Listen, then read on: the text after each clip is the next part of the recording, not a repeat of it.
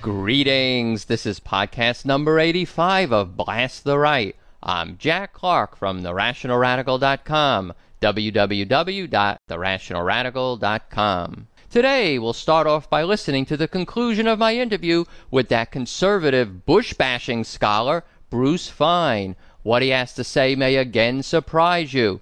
Then, at long last, some listener email. We'll learn about an at least partial conversion of a right winger. Also, in the announcements at the end, I'll have some information about a Blast the Right live call in show, so stick around for that. Let's get right into it. My sources are the Toronto Star, USA Today, and the British newspaper The Guardian. In podcast 81, we heard the beginning of my interview with conservative constitutional lawyer Bruce Fein. He's been an adjunct scholar at the American Enterprise Institute and a resident scholar at the Heritage Foundation. He's a commentator on mainstream media outlets and has testified before Congress on constitutional law issues. Here's the main point Bruce Fein made in podcast 81. Bush basically has said, "I can, I can dispatch my troops anytime, any place, anywhere. I don't need any authority from Congress." Uh, and that tacitly suggests that even if Congress sought to use the power of the purse to end uh, our presence or to prevent carrying the war in Iraq into Iran, the president, if he said it's important to national security, uh, could go ahead and violate that congressional limitation and expand the war. These words were not spoken by a Bush hating loony leftist. No, it was this heavily credentialed conservative constitutional scholar who said he would not put it past George W. Bush to go so far as to attempt to wage war even if Congress cut off funds. The rest of my conversation with Fein also contains some tasty nuggets, each of which can be used to rebut the talking points you'll undoubtedly be on the receiving end of from your less enlightened than Fein friendly local right wingers. The three points Fein makes in this concluding part of the interview are 1. The threat level from terrorism needs to be honestly evaluated. 2. Civil liberties violations are clearly not justified by any honest evaluation of the threat level. And 3. The civil liberties violations that have occurred have, along with other factors, made us less, not more, safe. The threat level from terrorism needs to be honestly evaluated. My conversation with Bruce Fein picks up as follows after he and I finish discussing the potential Bush defiance of a fund cutoff. One of the more troubling elements here is that none of the presidential candidates for 2008 has sought to distance themselves from these extravagant claims of the president, and the Democrats in the House and the Senate are relatively mute as well, uh, which suggests that there is a fear factor at work uh, in the country that is very uh, dangerous to the future of checks and balances and measured government. Doesn't mean weak government. It doesn't mean that Al Qaeda isn't a threat, but it means addressing the threat in proportion to its actual dimensions rather than inflating it as though it was the combination of the Bolsheviks, Hitler, Hirohito, uh, and all the evil in the history of the world. A combination of the Bolsheviks, Hitler, Hirohito, and all the evil in the history of the world. When you hear pro Bush right wingers like Sean Hannity rant and rave about the terrorism threat, they do seem to be scared out of their wits. Or at least they're trying to make us feel that way, as if all the evil in the history of the world were tumbling down upon us from the skies. As Fein and I continued speaking, I told him about a point I had made in podcast 73. I'll refresh your memory what that podcast was about. Before the midterm elections, no doubt in desperate hope of scaring up a majority of GOP voters, the right wing had rolled out its World War III propaganda effort. The war on terrorism was World War III. Thankfully, as we know, the public was not bamboozled, not stampeded into voting for the GOP to save them from World War III. Quite the opposite.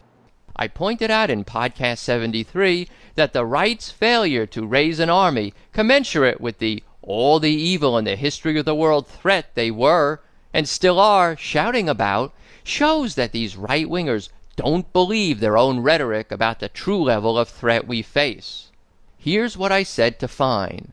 Yes, uh, in one of my podcasts, I mentioned in World War II we raised an army of 16 million, and that was on a population base of 135 million. So if if Saddam Hussein or Osama bin Laden or Osama bin Laden or the whole bunch of them put together was the sum total of all those villains that you said, uh, we should have an army of 35 or 40 million now, commensurate to fight them. But we're trying to do it with 140,000 troops and no draft, which shows yeah, to and me. remember, they remember 9/11 is a much of an abomination as it was, and it surely was that. Um, it was 19 folks. It was not a Red Army with 3 million. It was not the Soviet Union with scientists who could build nuclear, chemical, biological weapons. It wasn't the Soviet Union with ICBMs that could carry 3,000 nuclear warheads across the ocean. It wasn't the Soviet Union with a huge industrial and economic base to continue the war. This is Al Qaeda. There's no doubt that they're very dangerous and a savage enemy, but they are not uh, at all like our enemies in the Cold War and World War II. I mean, Germany and Japan militarily conquered a good portion of Europe and Asia. They could have invaded the U.S. and made a serious attempt at taking us over. Does anyone in their right mind think Al Qaeda has that capability? Don't tell me pro Bush right wingers may think that. I said anybody in their right mind. Seriously, what are we looking at as far as a terrorism threat? Guys with box cutters conquering our nation? I don't think so. Suicide bombers? They can cause damage in a particular locale, but pose no threat to our national entity. What about the smoking gun that can come in the form of a mushroom cloud? A nuke blast in one of our cities, God forbid, could kill and injure hundreds of thousands, but again, no threat to our national survival. Which leads to the analysis Fein then made for our second point today. The level of threat we face does not justify the Bush administration's trampling of our Constitution. It's beginning the wholesale curtailing of our civil liberties. That's why we have been successful for five years after 9 11 without having any other additional terrorism incidents, despite the fact that we have not had a single trial by military commission. Um, and we have been able to survive those five years without suspending the writ of habeas corpus uh, because it's not get out of jail free. We shouldn't be, the Suicide Pact is not the Constitution, but we should not exaggerate and shortcut due process and fairness and create poster children for recruiters for Al Qaeda like Maher Arar by doing things that we invite injustices, egregious injustices, that then are turned against us by those in the Middle East and elsewhere who will say, This is the United States, this is why you have to join the terrorists. The gentleman you just referred to was the Canadian Maher citizen. Arar was a Canadian Right. Syrian citizen who was deported by the United States to Syria knowing he would be tortured. He was tortured there. He returned to Canada. The Canadians apologized for the error of misidentifying him as a suspected terrorist. The United States has refused to apologize. He still stays on a watch list, even though the Canadians have come personally to brief the United States and say, we don't see anything in your possession that insinuates that Mr. Arar is a terrorist. And in his litigation against the United States, seeking damages for alleged wrongdoing, instead of defending on the merits, saying what we did was right, the United States government has said, state secrets privilege, we can't disclose anything to show you uh, what we've done, and therefore dismiss the case without evaluating the merits of our deportation and the torture. Let me tell you a bit more about developments in the Maher Arar case. The outsourcing of torture is known as extraordinary rendition, where, quote, detainees are transferred to countries where there are substantial grounds to believe they could be tortured, close quote. Unlike our own shameful Bush administration, the Canadian government stepped up to the plate and did the right thing. They, quote, issued a formal apology to Arar in January and awarded him $11.5 million in compensation. In direct contrast, the U.S. government insists on keeping Arar on a no fly list without offering any justification why. There are serious efforts in Congress underway to curtail this element of the Bush administration's pro torture policies. Representative Ed Markey, a 16 term Democrat from Massachusetts, is leading the way in the House of Representatives. In the Senate, Democrat Patrick Leahy of Vermont and Republican Arlen Specter of Pennsylvania are the point men. What's Markey doing? He's introduced an outsourcing of torture bill that would outlaw the outsourcing of torture, outlaw extraordinary rendition. Markey's bill, quote, would compel the administration to compile a list of countries known to abuse and torture prisoners and prevent the deportation of anyone to any of them unless the Secretary of State certified that the country in question no longer practiced abuse. A diplomatic assurance from the country would no longer suffice. Attorney General Alberto Gonzales has cited such an assurance from Syria in attempting to justify Arar's 2002 rendition to Syria from New York's JFK airport, even though that country had been on a State Department list of human rights abusers. This Alberto Gonzales, what can I say about him that wouldn't earn this podcast an X rating? Syria gave us diplomatic assurance Arar wouldn't be tortured. Please, the whole purpose of sending him there was so that he would be tortured. Do these anti torture measures have a chance for passage? Markey says he's optimistic given the new Democratic controlled Congress. Let's take a quick break.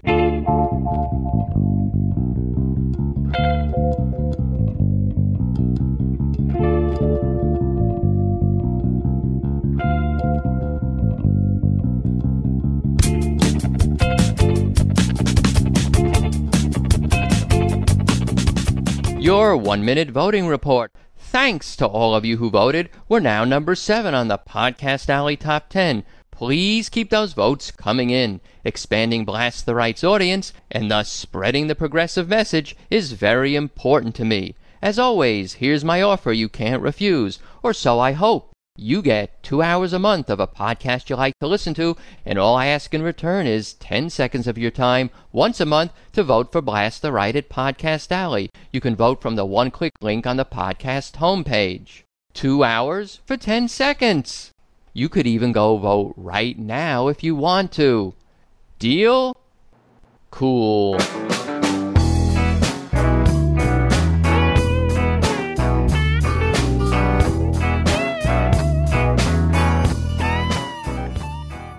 The third and final point Fein makes is that Bush administration policies like the curtailment of civil liberties are not making us safer because they're increasing, not decreasing, the pool from which terrorists draw eager recruits. We should not exaggerate and shortcut due process and fairness and create poster children for recruiters for Al Qaeda like Maher Arar by doing things that we invite injustices, egregious injustices, that then are turned against us by those in the Middle East and elsewhere who will say, this is the United States, this is why you have to join the terrorists. Remember Donald Rumsfeld's famous query in an October 16, 2003 memo?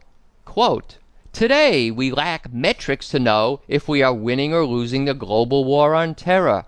Are we capturing, killing, or deterring and dissuading more terrorists every day than the madrasas and the radical clerics are recruiting, training, and deploying against us? Close quote. Clearly, the answer is Bush's policies have caused us to lose according to that metrics.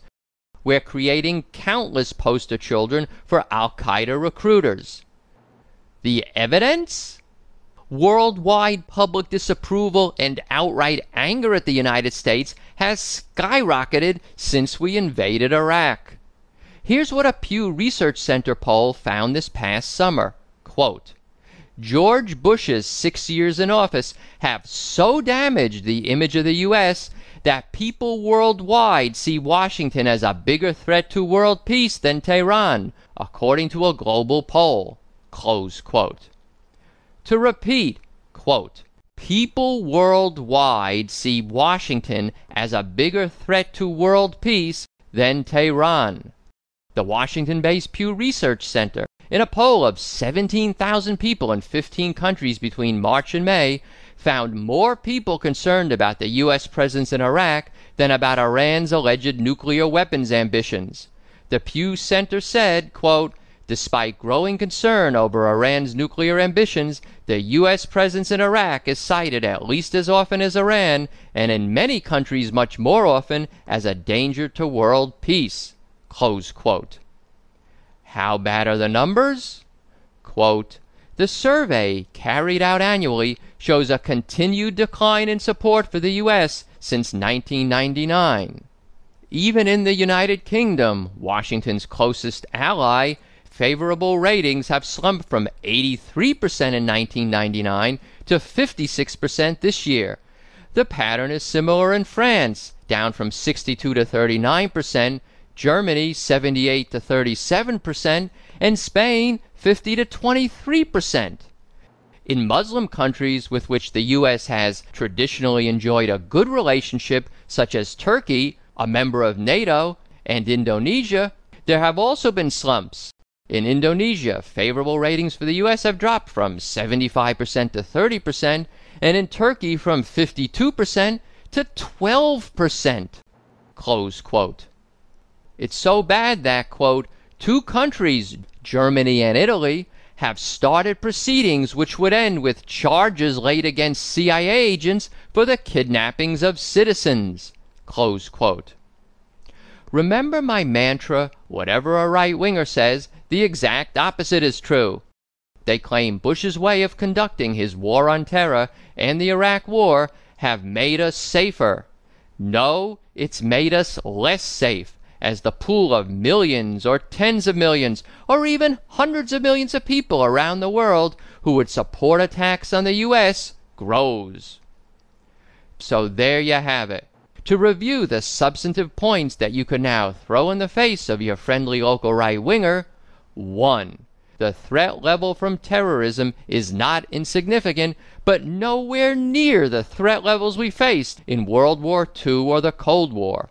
2 civil liberties violations are clearly not justified by any such honest evaluation of the threat level. And three, the civil liberties violations by the Bush administration, along with the Iraq War, have made us less, not more safe, because these violations in the war expand the pool of potential terrorists. For goodness sake, ask your friendly local right winger We've got Germany and Italy suing us for human rights violations. Doesn't that make even them pause? And be sure to add that what you just told them reflects the views of Bruce Fein, a rock ribbed conservative scholar and mainstream media commentator. If he can see the light, why can't they? Tell them to take off their blinders before it's too late.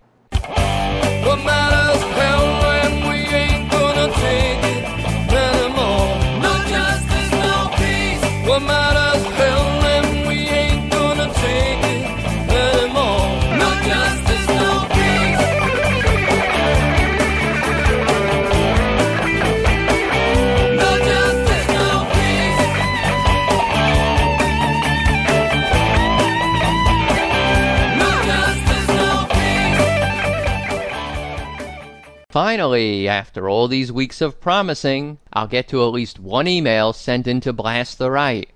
This is from someone who asked to be identified as a listener from Columbia, Tennessee. Here's the email Dear Mr. Clark, I've been listening to your podcast for about a year, and it has always been my favorite. The issues you address, such as poverty, workers' rights, and the pseudo Christian attitude of some Republicans, are dear to me. Thank you for all you do. I work with a fellow who has all the hallmarks of a right winger. Mark likes to defend Walmart's business practices, believes that people who don't lift themselves out of poverty belong there, would like our government to shoot Mexicans at the border and thinks that all gays will burn in hell. Need I go on? Each week for some time now, I have been bending his ear with highlights of your podcasts. Imagine his surprise when he learned how very few people actually receive any type of welfare and how so many more are the working poor. I encouraged him to listen to my iPod if he liked. One day he took notes from the episode about the laws surrounding Enron. He told me he was going to take it to his night class. He's working on his master's degree in business health management, I think. He actually told me that he voted for a Democrat this past election. It's a good start, although he still has a soft spot for the ultra rich for whatever reason. So, Jack, I just wanted to let you know that your words are being heard, and not just by people like myself who hold the same views. Thank you for your time and your attention to detail. It's in the details that you root out the devilish right wing. End of email. Okay, perhaps not a complete conversion yet, but fantastic job, listener from Columbia, Tennessee. I wrote back, quote, Thanks so much for writing in. It's stories like yours that make it all worthwhile. I'm so happy to see you put my information to work. About Mark, you're right, it is a good start. Please let me know if there are further signs of conversion with him. Close quote. Perseverance. You know, we often don't get those 100%, oh, you're right, I'm now a strong progressive through and through type moments. The conversion process often moves forward in fits and starts. In his vote for a Democrat this past election, Mark was not alone, in that many, usually Republican voters, crossed over. So sometimes the overall atmosphere has to be right for your efforts to pay off. On the other hand, maybe Mark would have done so regardless of the national mood. Often we'll never know these things precisely. In Buddhism, there's a concept called upaya. It's a Sanskrit word that we translate as skillful means. A Buddhist teacher will use skillful means to guide his or her student to enlightenment. The teachings, in other words, are creatively matched to the spiritual development level of the student, as well as to his or her background, education, personality, etc. Experiential, non book learning methods may well be part of upaya. We progressive teachers need to use skillful means to guide our right wing students? Okay, that's one way of looking at it. Maybe it'll give us more patience that way. We progressive teachers need to use skillful means to guide our right wing students to political enlightenment, to the eye opening, angelic sounding, earth shaking realization that the progressive goal, our goal, of reducing human misery, suffering, pain, and death is a worthy one, and that the policies we support will get us there. Perseverance, upaya, and our golden progressive hearts will, in the end, prevail. I'm sure of it. Well, that'll about wrap it up for today. If you like what you heard, please tell a friend about Blast the Right and vote for Blast the Right at podcastalley.com. There's a one click link to do each of those on the podcast homepage. You get to the podcast homepage by typing in Blast the Right in Google, and I'm the first result. A special shout out to all you Live 365 and Red Dragon 365 listeners. Great to have you on board. Consider coming over to the podcast homepage and subscribing. Here's the programming announcement. Blast the Right will be expanding in scope. I now know the technology exists to do a live call-in show. Two websites that provide this service are TalkShoe and Blog Talk Radio. There are others, I think. If anyone out there, podcasters or listeners, have experience with any of these services, pro or con, please drop me a line and let me know your experience. That'll help me decide which service to use. Live call ins from friendlies and right wingers should be interesting. Does anyone out there know Java? Not JavaScript, but Java the kind you need to compile. I have a five minute modification of some Java on my website that I need done. If you can help me, please drop me a line. And now a word from the Progressive Podcast Network. Citizen Against Bob. The Progressive Podcast Network. Now we are the media. Listen to your media. Take your country back. ProgressivePodcastNetwork.org. Music credits. The break music was LA Nightmare by 22 Caliber and Not the One Blues by Burnshee Thornside. The bumper music was No Justice, No Peace by Wacchiavelli, and we'll close with a little bit of Clinton is to Blame-O by the Freedom Toast. Links to all the music I play on Blast the Right can be found on my music resources page. Links to all the statistics and quotations I use can be found on my data resources page. Both of them are linked to off the main podcast homepage. Keep all that great email coming in. My address is rational at adelphia.net. You can also call in and leave a comment for me to play on Blast the Right. Dial 310-933-5891 and leave your message. If you prefer, you can leave your comment on Skype. My name there is Jack from Blast the Right. So, until next time, I'll sign off and say I love you all, including all you right wing misguided souls.